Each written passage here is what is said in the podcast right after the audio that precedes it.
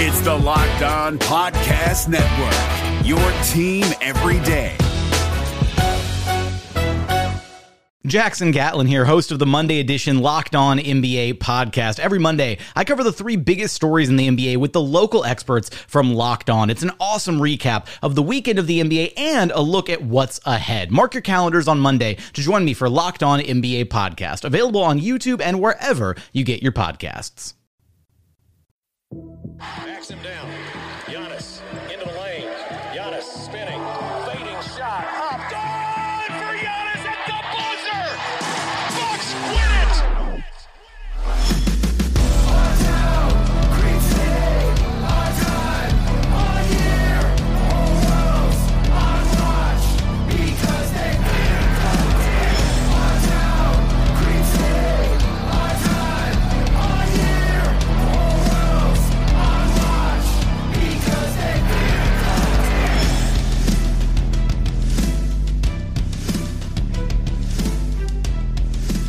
Welcome to Locked On Bucks. I'm your host, Kane Pittman, here for today's episode that is brought to you by Built Bar dot com. And I have to say, our special guest today might be able to use some Built Bar, because it looks like, for those following him on social media, that he's running an N B A training camp out of quarantine in California. But he is one of the all-time Bucks legends, a four-time All-Star in Milwaukee, three-time All-N B A player. His number eight is in the rafters of Fiserv Forum, and now he's one of the best broadcasters in the business. Marques Johnson, thanks for jumping on the show. Always a pleasure, man. How you doing, Kane? Everything good over there? I'm, I'm doing well. Uh, I have to say, we always get requests for people to come on the show, and you are by far the most requested guest that we've had. And we first mentioned this back in October. I was in Australia. You were over there. Then the N B A season happened. And things get difficult. We couldn't find time. Ironically enough, I, I kind of wish we were speaking about this before we recorded. We didn't have so much time now to talk, but here we are. And it's probably good timing, because last night, for those that watched The Last Dance, they saw your cameo in poster form. And this is something you've spoke about before, the fact that Jordan had your poster on the wall. But but let me ask you about Johnson's Law. What is, what is Johnson's Law? Well, John, Johnson's Law officially is uh, a slogan that Adidas came up with. What goes up goes in. Or or uh, toward the, the, the twilight of my career, as one fan said, what goes up must come down. It kind of evolved into that. That became Johnson's Law toward the tail end of it all. But no, uh, that was uh, you know that was a catchy little uh, little phrase that Adidas came up with, and uh, I would like to think that it that it spoke to my efficiency as a ball player in terms of getting buckets and, you know, shooting a high percentage and being a a pretty uh, solid mid-range player back in those days. So yeah, that's that's Johnson's Law in a nutshell. So I I looked back, and correct me if I'm wrong here. In in Jordan's rookie season, you were with the Clippers at the time, but you did play against him twice. Uh, What's your memories of him coming into the league as a competitor, as a player at, at that young age? Well, you know, all I knew of Michael was uh, from how well he had played at uh, North Carolina his junior year, I think a Wooden Award winner. And, uh, of course, we all knew him from the big shot he hit against uh, Georgetown as a, as a freshman in the national championship game. So that kind of made – it kind of started his legend. And um, so we knew he was uh, a, a, a very talented player. But I didn't really get a chance to really feel his greatness until being on the floor with him at the old sports yep. arena here in Los Angeles. And um, he and a former teammate, a guy that passed away a few years back at the ripe old age of thirty-eight, Derek Smith, uh, they went at it. And Derek Smith was just emerging as one of the top two guards in the league. The first ten games of that year, before he hurt his knee, he was averaging about twenty-seven points a game, Kane. And he and Michael Jordan put on an aerial display at the sports arena that just had had fans and, and, and, and teammates alike just in awe of the two of them, just some of the plays that were made. I mean, Google that game if, if you if you ever want a treat in terms of watching a guy kind of kind of sneak dunk Michael Jordan in transition going full speed. It's one of the most incredible dunks I've seen with Derek Smith. But anyway, Michael Jordan, to finish off the story, a couple of things in that game that I remember very vividly. I set up A, a kind of a flare screen at the elbow on him. he came in high with the elbows, kind of kind of caught me a little bit across the chest. So I kind of grabbed him. I was like, "Hey, rookie, you know, watch the elbows." And he shook himself loose. "Hey, vet, watch the watch the screen." You know, so I was like, "Oh, okay, okay. This guy's got, you know, he's got some cojones. Okay, he's he's he's not gonna uh, he's not gonna be intimidated easily." And then he came on in that game in the fourth quarter, and he had a play. And they showed, you could see some of the clips of that in The Last Dance. But he, he split he split me and Derek going to the basket, Derek Smith, and we're both like six six, two twenty-five, two twenty. And just, we tried to hold him down and foul him aggressively, and he still was able to get the shot off and finish off a big and one play that kind of sealed the win for the Bulls. So uh, from that point on, we kind of knew we were dealing with something that was uh, that was unique and special in Michael Jordan. So you talk about, and, and I've already got sidetracked here, you talk about him sort of chirping back at you in, in that instance. Back in those days, it was clearly different. There was an intimidation factor. Was that rare for a guy, a rookie, to to come back at you like that? Uh, I know you said you were kind of surprised, but that, that does seem uh, kind of kind of different to, I guess, uh, what you might see from other guys at that in that period of time.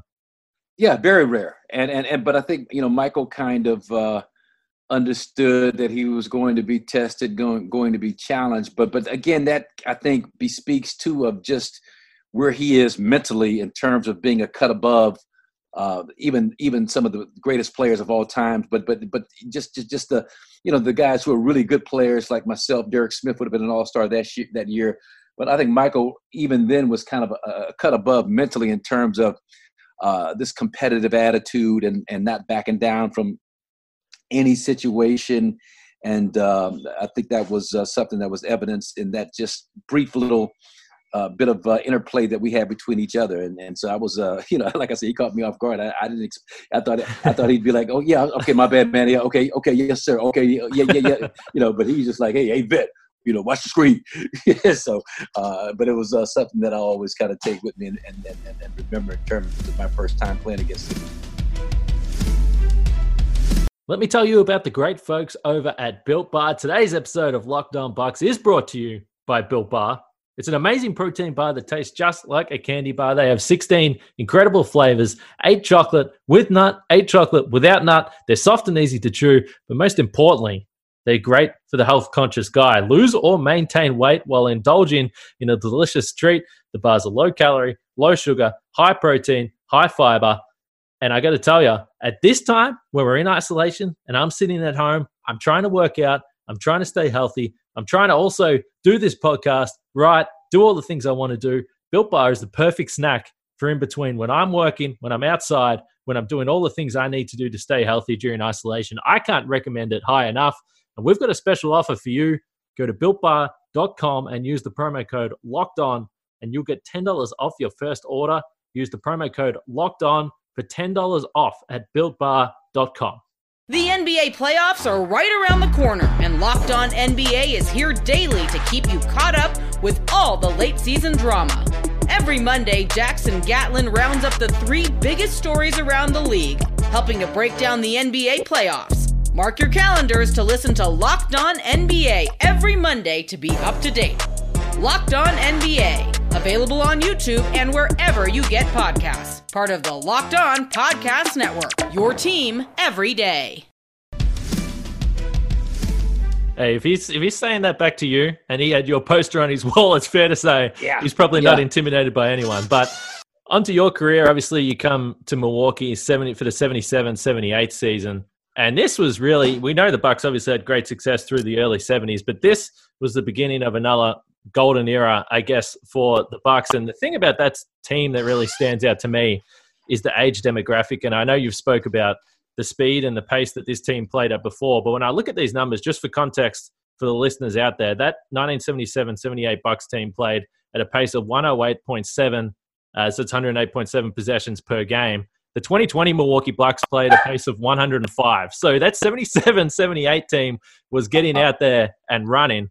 What's your memories of that group and that collection of players? Well, just uh, coming in, Don Nelson, the all-time winningest coach in N B A history.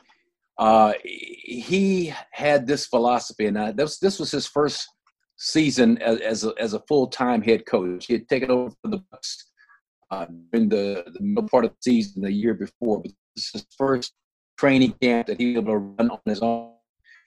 his philosophy was that he was good. And look, he was going to get us in great shape. We were going to steal ten victories. His words exactly. We're going to steal ourselves ten victories early on just from being in better shape than our opponents. And to that end, Kane, I kid you not. People don't believe me when I say this. You know how training camp goes now, where they may go three days uh, or, or maybe a week, five days of two-a-days.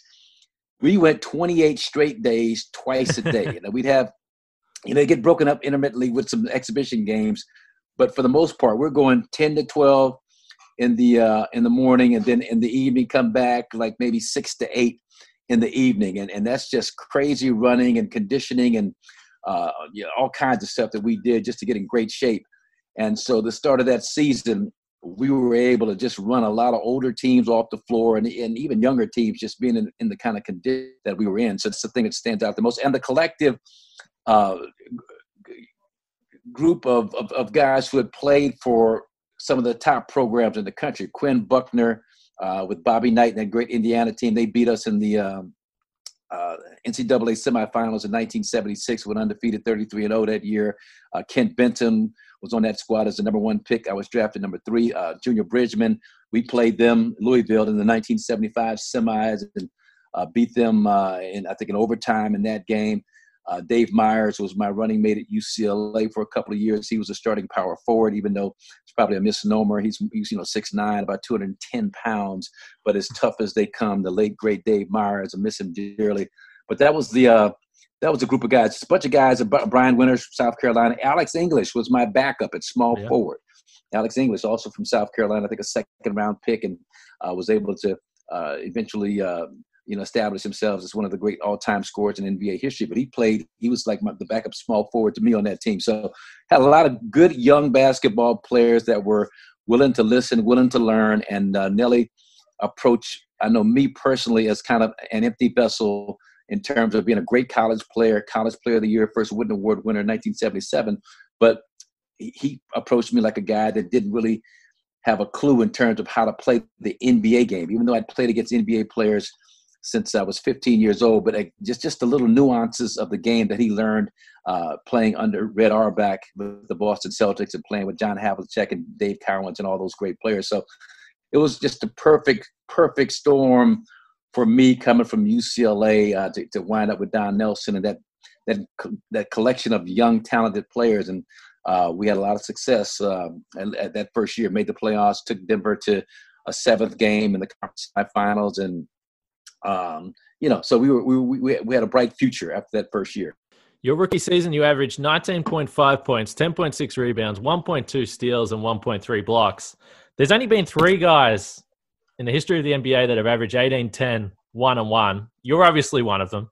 Yeah, this is in your rookie season. Do you know who the other two are? wait, wait. So what's what's the, what's the numbers again? Eight, eighteen points, six, ten rebounds, a block, and a steal. Wow, eighteen and ten. I have no idea. Must it's got a big guy, sure. Kareem, maybe, I don't know. Hakeem, um, Hakeem Olajuwon, and David Robertson. Not not not bad company there. Wow, you know that's. Uh, That that's that's a stat that I had no idea existed. So that's that, that's that's that's some rare company to be included in. So Don Nelson, I want to ask you about here, but we saw uh, your feature with him on Fox Sports Wisconsin uh, earlier, or a few months ago. That was a lot of fun. But one thing that really stood out to me was that he said, uh, from working with Pop and looking at Pop, one of the things that he loves about Greg Popovich is his relationship with the players. And he admitted that earlier in his career, you already mentioned this was his first season as a full-time head coach, he was still of the opinion that the coach and the players needed to be separated. There needed to be that uh, sort of bridge between you two in terms of who was the boss, who was the players. What was? What do you remember about your relationship with Don early in those years? Well, um, it was good. I mean, he he wasn't buddy-buddy, chummy-chummy at all, yeah. um, and, and neither were the assistants. And, and during those times, we had one assistant my first year, John Killalay, who also came up through the uh, Boston Celtic uh dynasty years uh back in the uh, early seventies, and that later added a couple of more. Gary Saint Jean and and uh, Dave Wohl came on board, then Mike Schuler. But at that time it was just Don Nelson and John Killalay, and, and so I mean it was all business. We were, we were a young team, so there was quite a bit of a of an age difference. I mean, we had an old vet in John Gianelli who played on those great Knick teams in the early early seventies. Uh, but other than that, I think Jumbo Eakins may have come over from the you know, kind of an A B A guy that uh, played well uh, in the A B A days, but probably early to mid mid thirties.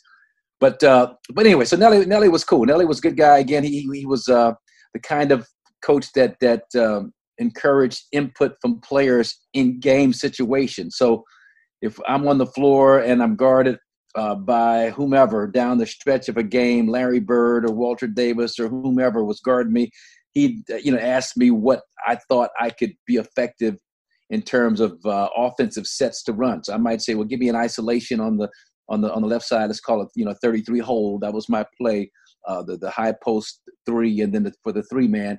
And I have a kind of a clear out on the left side and would be able to do what I wanted to do. But he'd always kind of ask for input. And then I remember specifically a time when I tried to split a couple of defenders and uh, maybe got the ball stripped and lost it. And so during the timeout, you know, he's like, so M J, what were, you know, what were you thinking on that play? I said, well, you know, I thought I could get by those two guys, draw that third defender to me and kick it to the corner to Junior Bridgman for an open jumper. And Nelly thought for a split second and said, "Okay, I like that. I mean, I you know I couldn't have done it as a player, but you've got that kind of talent. And as long as you got a, as long as you got a positive plan in mind, I don't mind the fact that it didn't work out that time. But you you know you just went out there went out there willy nilly trying to do things. So that was the kind of relationship we had on the floor, and uh, and uh, you know we, we've uh, maintained a pretty positive relationship. Now I, w- I will say this, Kane. My second year, I averaged almost twenty-six points a game, uh, shot fifty-five percent from the floor. I was uh, first team All-Pro that year, along with Elvin Hayes and Kareem and I think Westfall, some other guys, whatever. But but uh, so so going into my third year, Nelly brought me into his office, and uh, you know he asked me how many points I thought I could average that third year after averaging twenty-six, almost twenty-six a game. I'm like, I'm you know I can drop twenty-eight to thirty easily, and so he's like, no, I know you can, but th- this is what I want you to do. I want you to be more of a facilitator. Uh, scale your scale your numbers back from, from twenty-six to twenty points a game. Give me seven rebounds. Play solid defense, and uh, I just feel like that's that's the best way for us to win. Now I look back on that nowadays with the benefit of hindsight, and you know I felt felt like Nelly may have made a miscalculation just in terms of you know not not um, encouraging me to explore my abilities as an efficient scorer. I'm shooting fifty-five percent from the field. And, uh, you know, I just sometimes you know, because we didn't win the championship. And it's funny, I I, I posed that scenario to Giannis um, a few months back and asked him what would he do if a coach said, instead of averaging twenty-seven, give me twenty. And he's like, well, would it help us win a championship? So, you know, Giannis said, if it helps us win a championship, then I'll do it. But if not, then I'm not going to do it. And so I look back on that now and I just, you know, hindsight's twenty twenty. I just wonder if. You know, if that might have been a difference maker in a seventh game against the Sixers or the Celtics in a in a, in a series or the Nuggets or whomever, and so uh, that's just one of the things that you know just kind of kind of uh, I won't say haunt you as a player, but but it's just food for thought when you think about maybe kind of what could have been when you when you fell short so many times as we did in six playoff appearances and never got past uh, the conference finals and, and had a chance to play in the N B A finals for a championship. This is Jake from Locked On. Locked On has teamed up with State Farm to spotlight some of the greatest supporting players in N B A history. After beating the Heat led by LeBron James and Dwayne Wade in twenty eleven, Dirk Nowitzki won an N B A title and proved himself to be one of the greatest basketball players of all time. But there was one player in the starting lineup for the last three games of the finals that helped support Dirk all the way to a championship, J J. Barea. Led by J J and Jason Terry, the Mavs' second unit proved to be the strength throughout the playoffs, where they led the N B A in bench scoring. But for games four, five, and six in the N B A Finals, Mavs coach Rick Carlisle inserted Barea into the starting five to help the Mavs space the floor and put more playmaking around Dirk. J J. Barea had a knack for running the pick and roll with Dirk that helped the Mavs score more efficiently on their run to a title. Dirk Nowitzki couldn't score the way he did if he didn't have much-needed support from someone like J J. Barea. Sometimes you and I need that kind of support too. Think of State Farm like a pivotal team player. When you need help protecting the things that matter most, remember the jingle and just say, like a good neighbor, State Farm is there. So one of the numbers I look at, and your name is all over the franchise record list uh, for the Milwaukee Bucks, but one stat that stood out to me that I, I wanted to ask you about was your offensive rebounding. When I look at your rebounding numbers across the board, you're the franchise leader with offensive rebounds, one thousand four hundred sixty-eight. But thirty-seven point four percent of your rebounds came on the offensive glass. And that is an astronomical number. And in comparison, if you compare it to someone like Giannis, it's eighteen point nine percent. So different era, obviously. But what's the philosophy with this team? And obviously your natural ability to read the ball and hit the offensive glass. Why was that such a, a big part of your game? Well, it's funny because when I first came into the league, um, I remember a female reporter going into my rookie year. She's she's trying to, you know, she's going by my U C L A stats where I averaged like twenty-one plus points a game, over eleven rebounds a game. So, I mean, rebound has always been my thing. I mean, I've I've always been a great rebounder for my size. I'm I'm about six six, a shade over six six, six six and a half maybe, listed at six seven, but everybody kind of fudges, you know, back in those days especially. But but uh, but but rebounding has always been the strength of my average. I think uh, eighteen rebounds a game in high school my senior year. I mean, I was I was always. It's funny when I was at U C L A, uh, I, I was a terrific rebounder early on as a freshman, and we, we'd be in situations. I remember specifically U S C at the sports arena, and Bill Walton, my teammate, is getting killed on the backboards. Their big guys are just dominating the the rebounding, and Bill runs by the bench and yells at Coach Wooden, "Get Marques in here. I need help on the boards." And, and as soon as I heard that, I started to unbutton my, my sweatpants because I knew what was going to happen. Coach Wooden, you know, a moment later, "Marques, get in there, you know, rebound."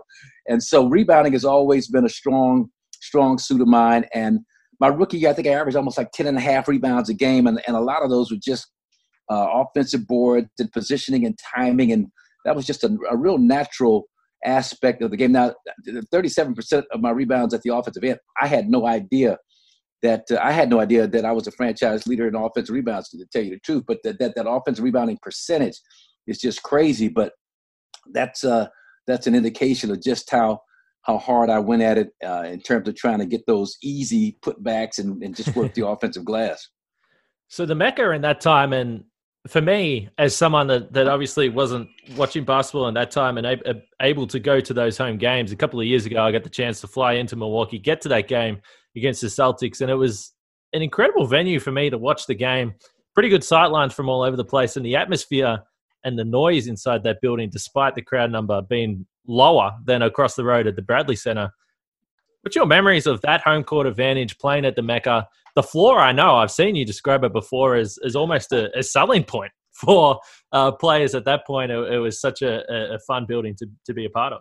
Well, that first year, my rookie year, uh, that was the year that they, they brought in the new floor, had the artist uh, from the Midwest, Robert, Indiana, come up with this, you know, geometric, colorful design with the yellows and the reds and the whole deal. And, and you know, it was uh, – it's interesting. I, yeah, I, I didn't get too caught up on the floor just because, I don't know, just at that point, I'm not thinking about anything but the rims and getting the ball in the basket. And, you know, and so I didn't get really caught up on on on, on a lot of the aesthetics in terms of what, what it looked like. I just remember, though, that the fans were as um, vocal and as rabid of, of a fan base as any in the country. And I think our style of play really played into that also, getting them hyped up, the way we played a fast-paced game. We, you know, full-court pressure defense and get out in transition. And I was a, a young guy, twenty-one years old, that, that loved to dunk the basketball and catch line passes and do the spectacular. And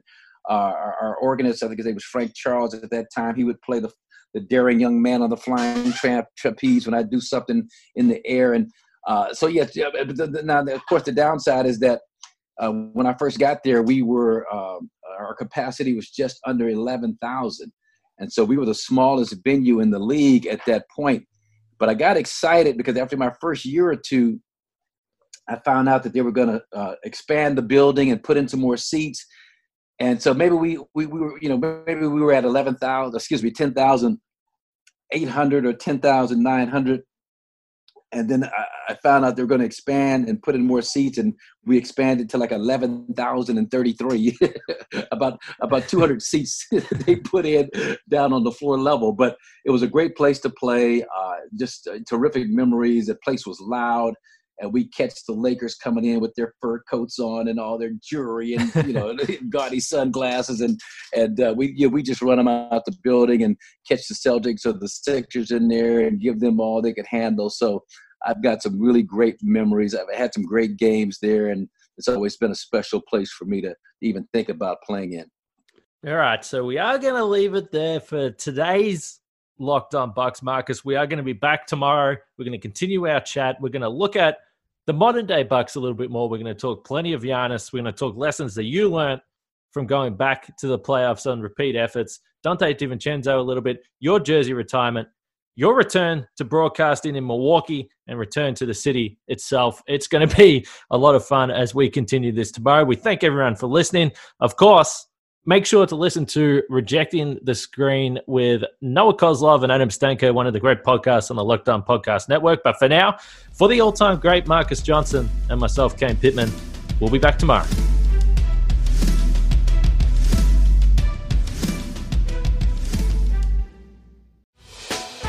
Hey, Prime members, you can listen to this Locked On podcast ad-free on Amazon Music.